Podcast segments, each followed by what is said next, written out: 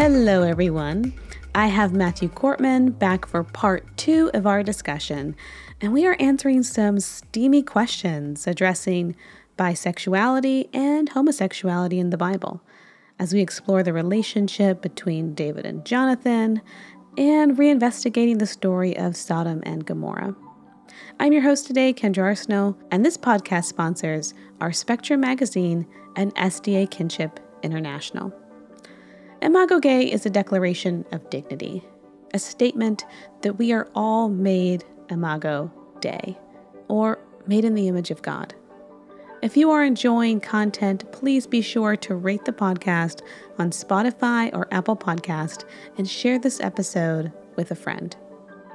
I can't wait to continue this conversation with YouTube personality and adjunct professor at La Sierra University, Matthew Korpman. If you'd like to follow him, please check out his YouTube channel, Matthew Korpman.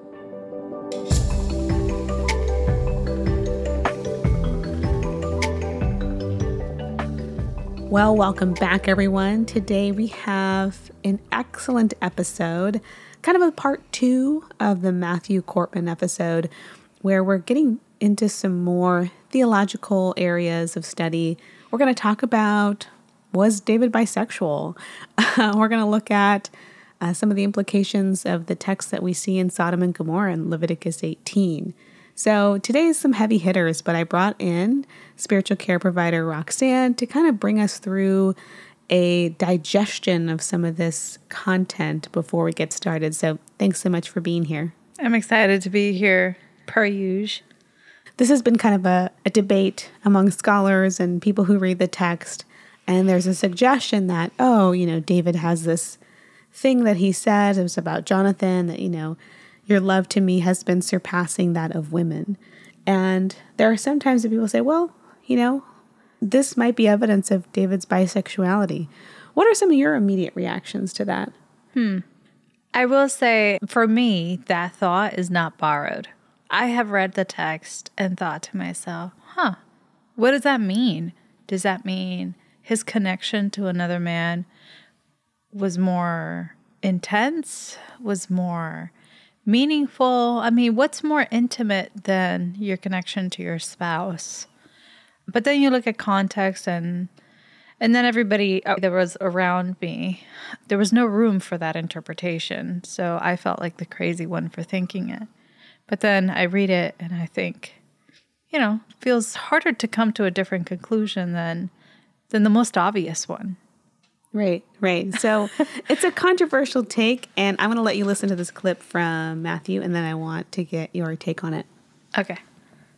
We ended last conversation with looking at the fact that, you know, throughout time and throughout history, there has been this increasing allowance for divorce. And because it's become a majority voice in the church, uh, that that's something that churches and parishioners are saying, hey, it's cool, but not homosexuality because it's still a minority voice. Um, and so that's kind of where we ended our conversation. And I thought that's a perfect place to close. Like whether or not theologically, at least from an administrative standpoint, the way in which people would handle church policies seems to be directly related to how much uh, pressure or blowback they would expect from implementing them. Exactly, which is very telling of itself. It's not a very, uh, clearly not a very principled stance, as you were saying, um, but kind of a one, one of convenience. Getting into uh, kind of where we left off, getting back into the conversation. Another part of your chapter in saying no to God, the part of the book that's uh, talking about saying no to homophobia, you talk about biblical prejudices. And one of them has to do with like the typical story of David and Jonathan and this idea that every time the you know suggestion is brought up is that maybe David was bisexual, you know, we recoil at the idea of them being lovers. Like what do you have to say to those types of responses to that particular issue? Well, the problem with the David Jonathan issue is kind of a problem you find in regards to like all issues of the Bible when it comes to this topic. And that is that although many would lead you to think that the issue is a biblical centric topic, that this is really a debate about what the Bible says. Once you have biblical scholars actually become involved in the debate and the debate goes from lay people to actual scholarship, the problem is the waters get really murky because when you start talking about what the Bible says, it's not a clear cut thing. And so then what happens is people start shifting to more their like cultural sensibilities and their intuitions, and they very quickly try to escape from whatever the Bible's own literal interpretation might lead them to. So, for example, with David and Jonathan, I would say that a lot of biblical scholars would argue it's a 50 50 issue in the sense that there's really no way to definitively state that the authors of the Bible understood David and Jonathan to have a sexual relationship. But it is also not possible to rule out that the Bible authors meant that because when you're reading the Hebrew, the descriptions and language used for David and Jonathan's relationship is almost exclusively only ever used in a sexual connotation for men and women in the Bible who are in a marital relationship or that kind of relationship. So while someone can choose to say, and it's possible that you're interpreting this in the light of sort of Middle Eastern practices today, where men kiss each other and there's this deep brotherly bond between each other that's supposed to be beyond women because women are supposedly not as good a bond as as other men you know. You can read into that whatever uh, extra variables culturally you want to but the point is yeah it might be related to that possibly. Jonathan is just so much more amazing than women are in that sense. But it also might be because of the very explicit language that's used that there is something romantically involved here. And and that's not uh if someone's listening to that and going oh man that sounds like that's the imagination of human beings who are just trying to make the bible fit into their culture. No i mean like there really are examples of this. First of all uh, david and jonathan kissing often. Second of all the fact that uh, uh, Saul accuses uh, that you know you've uncovered your mother's nakedness, which does carry very large sexual connotations. There's the nakedness between David and Jonathan and. There's a bunch of things that go well beyond anything we know of in terms of just Middle Eastern uh, male relationship bonding. So it's not impossible, but it's also it can't be ruled out that it's the other. So I don't have an opinion on this issue. And I don't think you can honestly give one and say, yes, they are, or no, they aren't. So when, you know, as much as I appreciate people are like, yes, David and Jonathan, yeah, it's like, well, okay, but you're making an interpretive decision if you do that. It's it's more neutral if we're just saying as a as a like a court case. I can't rule either way. It's it's it's up in the air. But my issue in that chapter is less to do with the merit of it because you know it, it is a merited idea it just can't be proven and the other one could be true but the real problem is how people react to right. the suggestion mm-hmm. and that's when we get into the homophobia which is it's not a biblical issue in the sense of well maybe David and Jonathan did have that. And maybe that is an issue, right? Okay. David also killed people and David did a thousand other things in life. And any number of those things can, if you find, uh, if you find a uh, bisexual orientation or relationship to be problematic, there's plenty more things on the list that you could cite that are definitively problematic about David. And yet somehow, the mere suggestion that the very complicated individual of David uh, could potentially have had a different sexual orientation is itself enough to trigger so many people to the point that they stop listening to the biblical evidence or what's there. And that's not normal because that would be like someone getting triggered because you said David intentionally killed Uriah. And they're like, no, that's I'm not listening to this. David would never do that. It was obviously just accidental. He didn't know Bathsheba was even married. It was a shock to him later. You know, like that would be very strange. Why are you getting so triggered about this? There's something under the surface that's driving this, not the biblical text, and certainly not the biblical morality that you're proclaiming. So one of the problems that I point out in the book is just if you're more triggered by the suggestion even the idea that one of these heroes of faith actually has something deeply human, even problematic for some people. And that's the overriding concern and not anything else about their life. And it would change how you perceive them. Then, yes, that would be the classic definition of homophobia. Right, right. And it's so interesting because, you know, I think the Christian community in general has accepted the fact that, okay, David, you know, was a rapist and that he used his power in order to coax a woman who had not power into a sexual relationship. He murdered one of his best friends. And like we, we are willing to accept these parts about who he is and still say, but he was a man after God's own heart. And I think there was a model of repentance in David, right? Like we see him go through a you know, the second half of his life was very grueling, so that's not to take away from that. But the like you're saying, the mere suggestion that you know, when he says in 2 Samuel 126, for anybody curious, he's talking about Jonathan and he's giving this ode and he says, Your love to me was wonderful, surpassing the love of women, right? And he's giving this kind of, um, you know, acclamation. The mere suggestion that he might have had affection uh, in a bisexual way for other men is like that's the disqualifier. Like that that's the part that i that we cannot conceive of. I think you're right. It does show an incredible amount of homophobia on our part.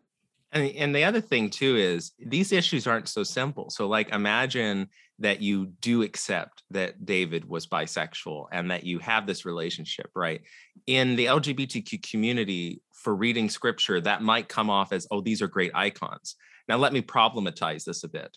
Who was the actual ruler when David and Jonathan's relationship supposedly began? Who had the power advantage? Saul. Well, Saul, but by virtue of Saul. Oh. The prince. Uh, Jonathan? Jonathan. Right. Right. Right. David is brought into Jonathan's home. He takes the the the lower position, and Jonathan is the individual who technically has a power dynamic, David doesn't really have a choice, right? Mm-hmm. Like it's not how is he supposed to say no, right? In the same way that David takes Bathsheba, Jonathan could be counter read as using his power to take in David. We're not used to thinking of that, but if you go down that road, right, it's not like immediately this is a romance story. The same power dynamics could be at play in the beginning, at least, in regards to how that turns out, which is to just say that you're never going to have the Bible give you a picture perfect story that fits all your moral uh, standards and all that you want. There's always going to be a problem, whether it's does does Ruth actually marry Boaz because there's a relationship there or is it a mutual economic benefit because she's trying to ensure that Naomi's okay uh, uh, you know like these issues are never so simple as we want to romanticize them given our modern convictions.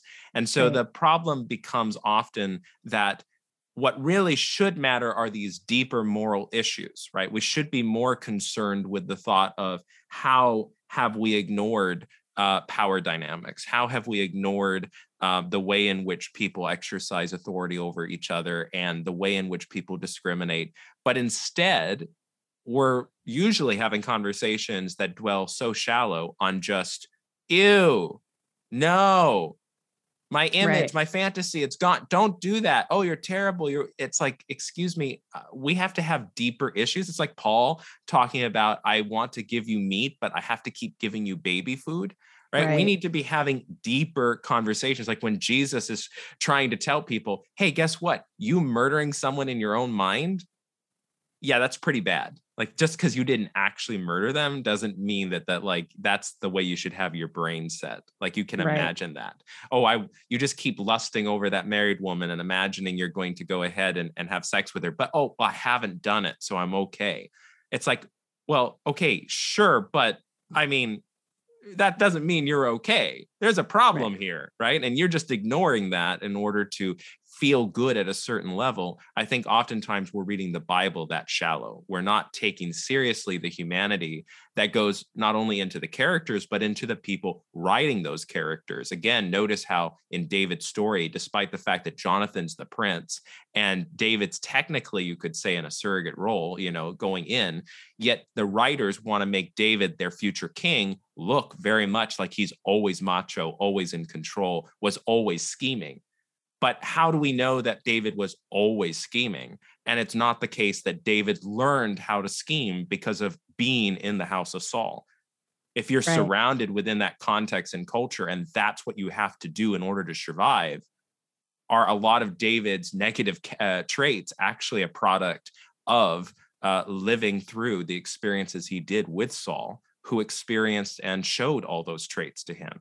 Again survival is something that makes david a tragic character. It's not like you have to demonize him either for all his sins. You can also look at him through the lens of being a victim of the circumstances he was under and see God's power in bringing him through that. But again, as long as we keep on this stupid argument about a shallow reading of the Bible and David's either good or bad, he's either straight or bi, and I don't want to, I don't want to think about all these complicated issues. Give me a simple moral like a, a fairy tale. Well, then yeah, we're never going to have the deep conversations about how the Holy Spirit's working in our own world because we're not willing to think about how complicated it was back then.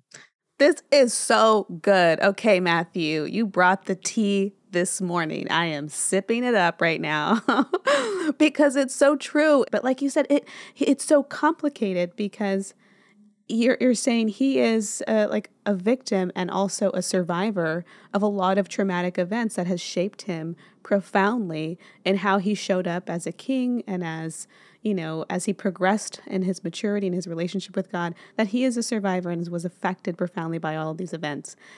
So, taking a quick break here to get your reaction. I personally love the way that he broke down so many different aspects of the complicated nature of David's relationship with the household of Saul, and even brought in some of the humanity of the writers wanting to portray a hypermasculine figure, maybe even in the retelling of the events, but that might not be true to the actual event. I mean, there's so many juicy things in that picture, but I'm curious to get your reaction.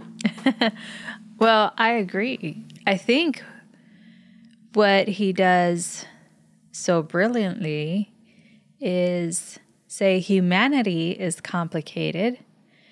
And my own association to that is maturity is complicated, right? Maturity is to understand that there's a desire for oversimplification for the black and white, but that we outgrow that as we realize that human beings and reality is much more complex. And being able to hold the both and is much more powerful than having to reduce it to a black and white issue. Either or. And either or. Mm. Um, did you feel any type of like when he was describing this kind of major issues or the underlying issues, like what was your emotional reaction? Is there anything that took place within you as you were listening? Don't mean to play chaplain. I don't know what I'm doing. I'm just asking you as a person. No, I, I I did have an emotional reaction. He's talking to the reader of the text and mm-hmm. saying, you know, you're you're going through some stage of grief every time something is told to you about a character that you don't like or the possibility, the idea that this character might not be all that you hope and envision him to be, that you would have this kind of visceral and aggressive reaction to it hmm. is is you know my chaplain brain is going yes yes because that's what grief looks like. When we don't want something to happen we we do bargain and we try to look for another reason or another explanation or we go straight into denial mode right, Um, or we get angry we get very very upset. And and these are normal stages too, right? Something's unfamiliar, something is not what you want. But I think realizing that, wow, I am having these reactions. And, you know, he does a very good job of comparing it to other awful things that David has done. Hmm.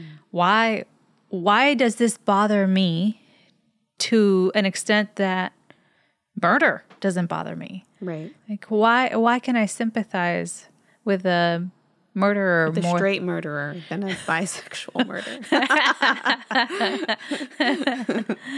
and and that is really interesting and I wonder if people were more aware of their emotional reactions because I think there's also a lot of arrogance when you think you have capital T truth and you're in the right and you understand things in black and white there's complexity in human nature Right. and that we're not simply good or simply bad. I think you, you hit the nail on the head when you're talking about grief and people's reaction to kind of losing the image of a beloved character, or you know, especially because David is such a hyper masculine character in so many ways. He defeated the giant, and he's a warrior, and he killed tens of thousands. And there's this, you know, With a sling. yeah, I mean, that's I, I I just don't picture him. That's funny because I don't have an image of David that's um, very hyper masculine. Right, have, right. He does with the sling and stone, and like, but then you know, and, and he's fleeing most of his life, and Yes. living in caves, and like, but There are feminine qualities. I mean, Yeah. I don't even want to say that because I, I have problems with the word feminine and masculine. Right. Right, right. But he's, you know, when we talk about strength and kind of the more valorized forms of strength, Yeah. I think physical uh, brutality and animalistic strength are one of the ones that, you know, are mostly associated with a masculine characteristic. And I think he kind of embodies this for men. And so to be like, but he might have been bisexual is like, it's a shattering image for somebody that you would wish to be like the model of masculinity to find out like what David at the end of his life said, you know, I'd rather just be remembered as a poet. And it just goes to show like that's not the biggest thing that he prized about himself Yeah. was some warrior mode. So it's interesting. Yeah. It's a lover, a poet, a harpist. Yeah, yeah. Singer songwriter. uh, he lived a very complex life. I just, uh, you know, um, recently I heard about kind of this theory that the Mona Lisa is not actually A woman. a woman. That Right. there is the possibility it was Monsalias, which would be a play. Uh, uh, what, a, a Salai. Salai, yeah. which means uh, little devil, and then Monsalai is like the re is like means like my little devil, yeah, and then Mona Lisa is just kind of the rearranging of those letters, uh, those letters. Anyways, uh, and that it was Leonardo da Vinci's possibly gay lover. yes, Yeah. just to say that there's a strong reaction to even that suggestion, Right. and and we know that it's very plausible because of his sexuality, mm-hmm. and it's still difficult. It's still that this great piece of art. Is actually a man, a male lover of Yeah. Leonardo. So I think it's you're right. It's us having to be willing to accept people and not what they might represent for us. I think what's what's surprising to me is like that some people are just 100% straight. Like if there's a spectrum, like they are on the the straightest part of that spectrum. And I think it just goes to show how important it is to not take your own life and experience as an analogy for what other people are going through. And I think sometimes it's just hard to step outside of yourself and say, well, I didn't have that experience. Well, you know, I think it's easy to want to make images after ourselves mm-hmm. and to make David in our image or to make whoever, you know, Leonardo da Vinci in our image. But, you know, to know that that might not be the experience and people have different experience in how we experience the world. That's also part of the maturity process. Yes, I agree.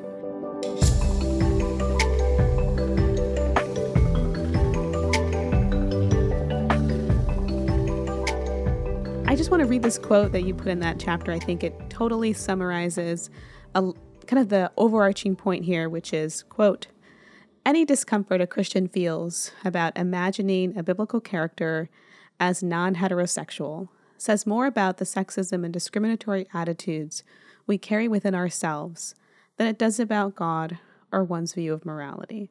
I think that was a really great uh, summary of that entire point. And you talk about another character where we look at biblical prejudices and we see these prejudices taking place, and that's Jonah and kind of the way that he justifies his hatred of the Assyrians. Maybe you could talk a little bit about that. Yeah, no, Jonah's an interesting case study because he is an individual who God, I mean, like most people, when they remember Jonah, they remember Jonah ran away from uh, the mission he was given to go preach doom to Nineveh. And then he preaches doom to Nineveh and they repent and he's upset. But the interesting thing is, it actually tells you in the story that Jonah admits he knew that when God told him to go preach doom to Nineveh, that it was for the purpose of God forgiving them, and that his real reason to run away was because he didn't want them to end up getting forgiven. So sometimes people don't read very carefully and they think, oh, he was just running away because he was afraid. No, he was afraid that God's mercy would come out in the end. That's what his real concern was, and it happened. And the thing is, what that reveals here is that if Jonah had been asked, why do you hate the Assyrians? He'd quote all these historical reasons for their their uh, their attacks on Israel, all their persecution. He'd quote plenty of religious reasons. They don't worship Yahweh, they don't understand his ways, they defame them, they're idolaters. And yet, the moment that they actually repent, the moment that you have the largest repentance ever in the Bible, Jonah could care less about their spiritual state, their repentance, or any of these other things. And what that reveals is when God says, Shouldn't I care about them and even their animals? What God is really revealing to Jonah and readers who are like Jonah is that you really use a lot of this uh, religious language to hide the fact that you just hate these people personally and hmm. you're using God as your scapegoat as a rationale for why I can, as a prophet, denounce these people. But actually, you've allowed that to become, again, just a covering for your deeper, darker sin of what you really are fostering inside yourself, regardless of what happens to them. And that's almost a mirror of Jesus's Good Samaritan parable because again this, the issue of the samaritans is very similar to the issue of prejudice with the assyrians in that again lots of people would have said well they're not really jews or they're violating the torah as we understand it. They're worshiping at a different place than we should be doing. They have different customs. And so you could have non-samaritan jews being like i don't like these samaritan jews. They're terrible. They're bad. They're evil. And at the same time here's jesus telling a story about a good samaritan jew right that's not going to go down good, just like it didn't go down good with Jonah. Even though we don't have a record in Luke's gospel of how the crowd reacted to such a parable, we do know from Luke's gospel that Jesus, when he simply recited the story of um, uh, Elijah helping uh, foreigners and that God gave miracles during a time of crisis only to the foreigners, he just was quoting the Bible. They went to throw him off a cliff right? So imagine not quoting the Bible and telling an absurd hypothetical story about good Samaritans. You, at some point, you're gonna have to take a step back and think, yeah, you know, they probably couldn't accept it, right? They're gonna be upset, just like people's reactions to the idea that Jonathan or David aren't heterosexual. They shut down, they go, wait, no, I'm not even gonna go into this. How could you even suggest that, right? They should be, as Jesus said, celebrating that even one sinner has repented and turned good, right? It, working with their own prejudices, they should be like, yes, there is a good Samaritan. Oh, how I wish there was a good Samaritan. No, they're angry at the mere prospect that there could be a good Samaritan. And so this is mm. really getting to the core of how our religious language too often will be utilized to prevent us from looking at our own dark hearts. I like this because I think one thing we don't talk about enough, you know, is the lens that we're using when we're coming to scripture, right? And homophobia is a lens, right? And I think even as a woman, you know, I am not exempt from misogyny, internalized misogyny. These are viewpoints that I have to work out and understand and begin to correct myself on, even going through the experience of being a woman because we get education from so many different parts of our culture, uh, whether it's the Bible or whether it's our society or whether it's the things that we see, our family systems. Like we get these images of what a woman is. And so we have to do kind of the actual effort and the work of self correction. And the same thing has to be done with homophobia. Like we think that even queer people, even members of the LGBTQ community, actually do a work of like dealing with internalized homophobia and I hear this all the time. And so if so if we are having to do that work of uh, rooting out homophobia, why wouldn't anybody else, right? So I think you make a really great point. Thank you. Yeah, I think that part of the problem is uh, homophobia is kind of like um, kind of like how racism is in the sense that if somebody is told, you know, well, that's homophobia and and it's sinful, it's viewed as like a character assassination, like how terrible you are, as opposed to like a cultural conditioning, something that you've picked up without meaning to that affects how you view things.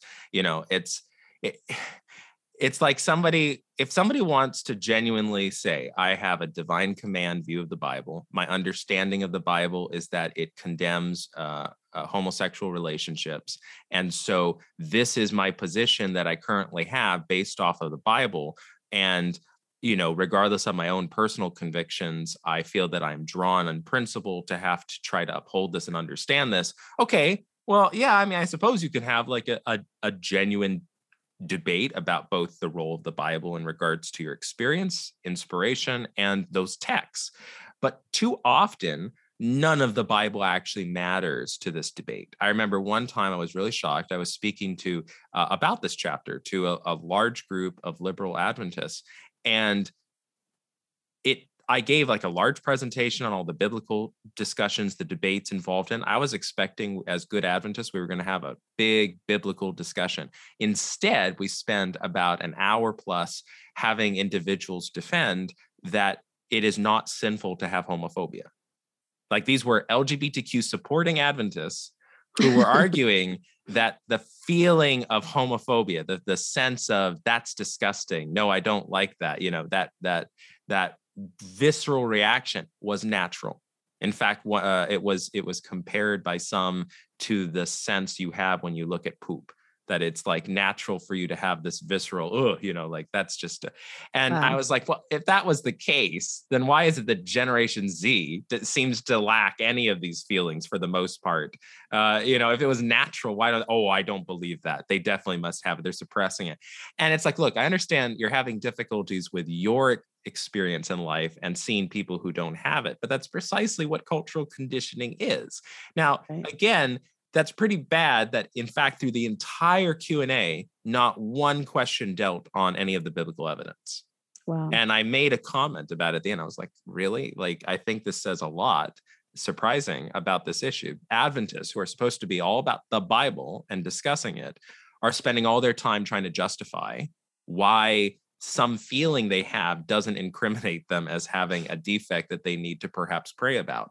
And that kind of gets to the heart of why LGBTQ issues aren't progressing really in the Adventist church and why the only reason they ever seem to is due to cultural pressures, because it's not really being addressed as a biblical issue or even an issue that's drawing on the Bible's resources, a lot of people are just addressing it in terms of their own sensibilities and utilizing the Bible as, you know, whatever a good thumping book it can be used for to defend uh, or to attack. And that's just not the way scripture should be utilized. Again, it's like we we cherish Ellen White so much in terms of her uh, theological value for for being a presence or guidance in terms of the church's direction the fact that she doesn't talk about homosexuality at all despite its prevalence prevalent uh, prevalent nature even in her own day she avoids discussing that issue uh, suddenly that doesn't mean anything. Suddenly her silence on this issue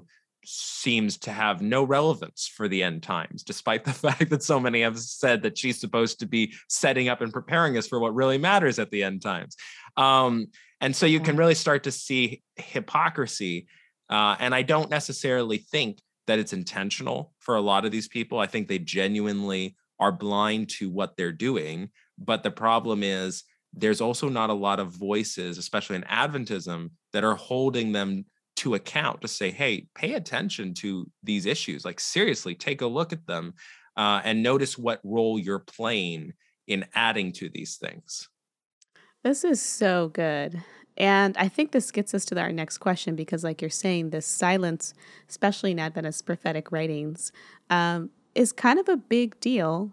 But oftentimes, um, when we talk about the end times, and there are quotes that say in the end it'll be like the days of Sodom or the days of Lot, and people automatically refer that to, well, that must be referring to the homosexuality uh, that was referred to in Genesis about Sodom and Gomorrah. So that's my next question. You know, is Sodom and Gomorrah, and I've tackled this in other places, but is it about homosexuality? The the short answer is no. And I really don't understand how certain conservative leaning biblical scholars at Andrews can try to honestly make the case that it is. Mm. Like I, I and I mean that like in that chapter there was a chapter and I think the the the book that Andrews put out on homosexuality that dealt with that at one point. It's been a while since I went back to read it.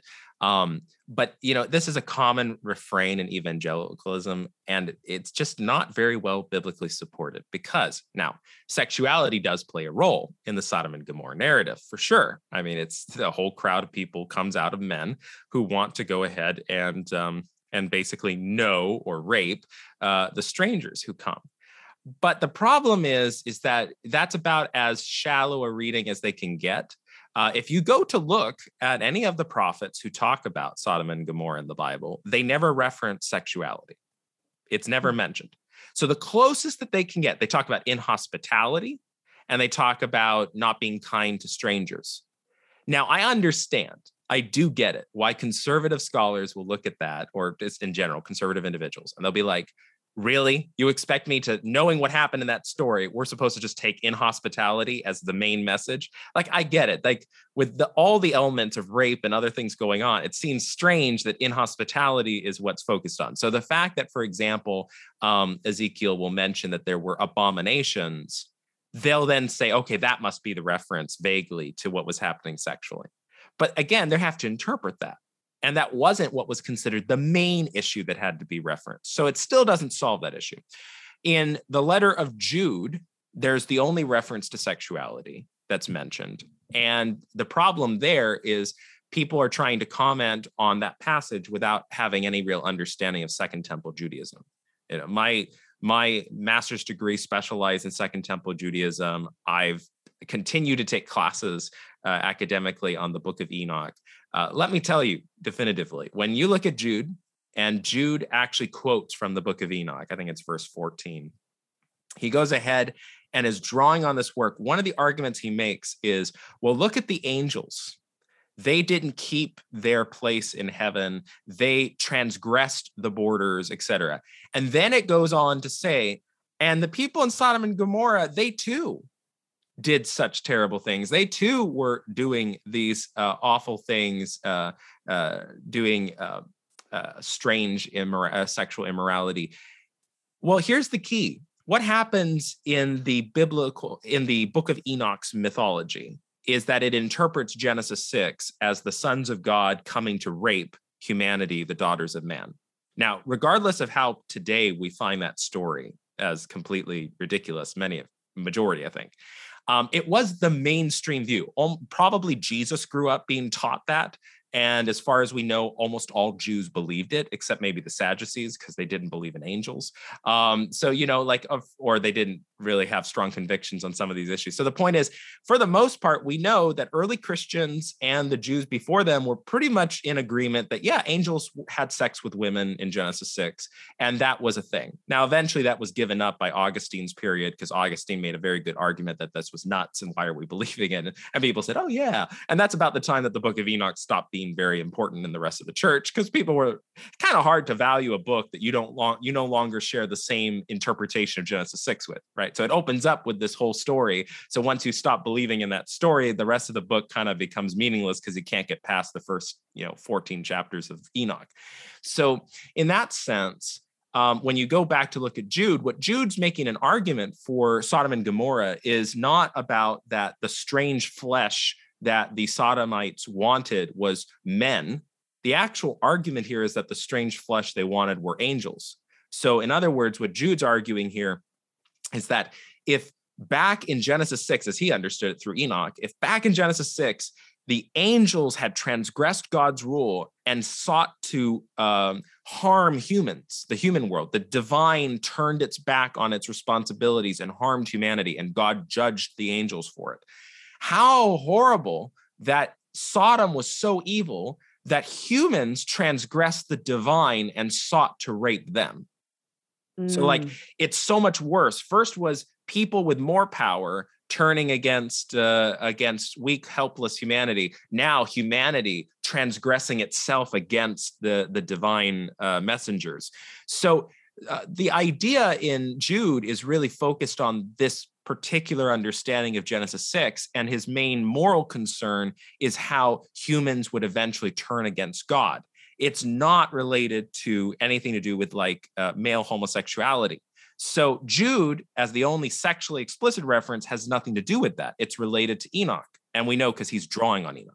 Okay, so once you get rid of that, now you're like, okay, well, what else could we look at to understand the Sodom and Gomorrah story? Well, you can look at Judges 19 to 20. And in that story, you have almost line by line identical to the Sodom and Gomorrah story. Like almost every element is the same. You have a Levite, he has his concubine. They come to an Israelite city. Okay. They come to an Israelite uh, tribe's town in the tribe of Benjamin. And they come there to stay. They skipped a non Israelite territory because they didn't want to stay where there weren't Israelites because they were afraid. What were they afraid of? What actually is going to happen to them in the Benjaminite territory.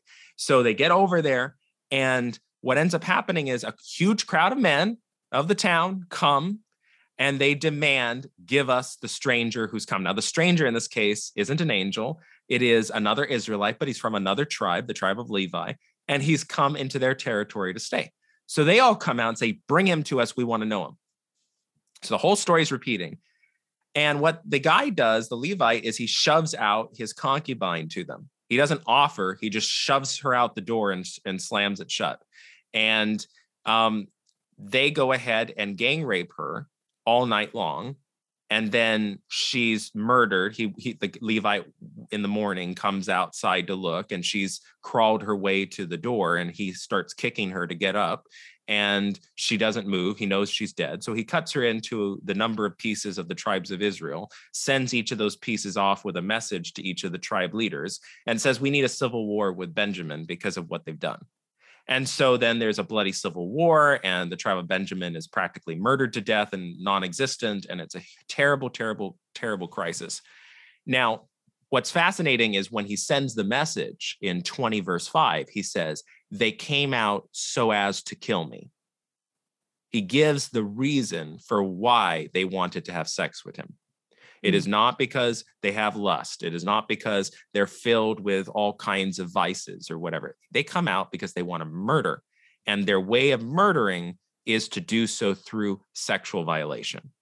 So, why is it that they do this? Because they wish to express their, their uh, xenophobia that they do not uh, see the Levite as a family member of theirs, that they want him to know they view him like a stranger, and that they want to emasculate him, make him like a woman, and in killing him as a woman, to give a message to anyone else about how that town feels about strangers coming to their land. Now, that is when you then look at the fact that this is these people coming out in the tribe of Benjamin are Yahweh worshiping, Yahweh observant, Israelites under the covenant who thought that it made sense for them in worshiping Yahweh to do this to a stranger, even of the tribe of Levi. Again, this is really important. This is, you can't say, like, imagine the, the, the absurdity. Well, the entire Israelite town was gay. Right just imagine like the absurdity of this argument if you apply Sodom and Gomorrah. Sodomites were so terrible that they they just it was a whole town of gay people. Um, right. And so there was a whole town of Israelite observant Yahweh worshiping gay people in the tribe of Benjamin. Eh, it seems to be stretching it a bit much. Um, at some point, you have to say, well, wait a minute. I see Israelites doing this. I see foreign Sodomites doing this. And what's the key issue? He's a foreigner and they seek to kill, which means that if it was true for the Israelites, it's probably true as well for the Sodomites, that that's their goal. And remember, uh, what was Lot so concerned with? Don't sleep out here, outside. Come on inside. And, you know, don't let them see you. You know, don't show that you're a stranger because strangers are supposed to stay at the gate because they'll be protected over there. And he's like, no, no, no, don't do that. When you look at the prophets, they keep mentioning hospitality, which relates to strangers or foreigners. So at some point, you can take a step back and say, well, wait a minute. Is the issue, if it's if it's being shown to happen to foreigners as well as Israelite, is the issue here actually a cultural attack that's happening here? Is this some kind of uh, cultural way of hurting other individuals. And in fact, funny enough, it still happens today. In Syria, you can look online and find reports of Muslim men raping uh, uh, other refugees in Syria in order to kill them or to demonstrate to them their power. These are Orthodox, gay hating uh, uh, method, uh, uh, Muslim men who, as groups, feel that they can dominate by demonstrating to other men who are refugees, we are in control. And they don't view that as uh, homosexuality, these groups. They don't see themselves in that way, but they're trying to do the same thing that's being described here in the Bible. So the problem then is that when you can see that, one, you recognize the issue here has nothing to do with sexual orientation. This isn't have to do with male homosexuality. Uh, it's in it's utilizing sexuality as a way to dominate. Now, mm-hmm. why does that become important? Both for taking away uh, the Sodom and Gomorrah story as like a hammer people use against gay people, but it's also important because of when you think about the fact that when you go to Leviticus 18:22, and it talks about a man shall not bed another man. Right? One plays the control, another is the submissive. Now, this won't be the case in 20, verse 13, but in 1822, the language here is essentially one man acting on another. Mm-hmm. Now, let's just think about this this is my own opinion at this point i'm i'm going beyond uh, mainstream scholarship i'm giving my own individual biblical scholarly opinion if i have to sit there and think to myself that some kind of activity like this was so widespread culturally that we still have it today that it caused a civil war in israel wouldn't you expect that there would be laws about it wouldn't mm-hmm. you expect that among all the laws in Leviticus, there'd be some rule that would be like, don't ever do this kind of activity, right? It's so bad, it tore the country apart, right? Don't do that stuff. We don't need civil wars. Um, okay. But under the usual conservative understanding of the verses in Leviticus, then there is no such law that exists anywhere against this activity. Like it just skipped God's mind. There's no rule here to warn, don't be like the Sodomites where they try to rape strangers. Don't be like uh, the uh, Benjaminites who went ahead and did it too. There's nothing. Now, let's reverse this. If we don't assume that 1822 in Leviticus is about homosexuality, and we take it literally as one man acting upon another, potentially suggestive of rape, boy, wouldn't it make sense that that rule was related to the phenomenon of Sodom and the Benjaminites? Now there's an actual rule about men who go out to have sex with another man to rape them. Huh.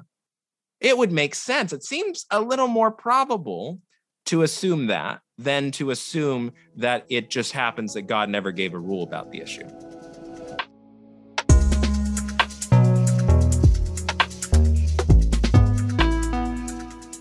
Imago Gei is a podcast where we explore queer questions and a colorful God. In addition to curious conversations, I am so grateful for all of you who have reached out and have been sharing your personal stories, tragedies, and triumphs within the queer community of faith. I just want to encourage you all this week to stand strong. God has got you. If you are enjoying this content, please be sure to rate the podcast on Spotify or Apple Podcast and share this episode with a friend. If you'd like to reach me, you can write me at Kendra Arsenault with an X on Instagram or Facebook. You can also follow our sponsors today, Spectrum Magazine and SDA Kinship International, and be sure to sign up for their newsletters, where you will get the latest updates on queer news and happenings. This episode was created and engineered by yours truly and sponsored by Spectrum Magazine and SDA Kinship International.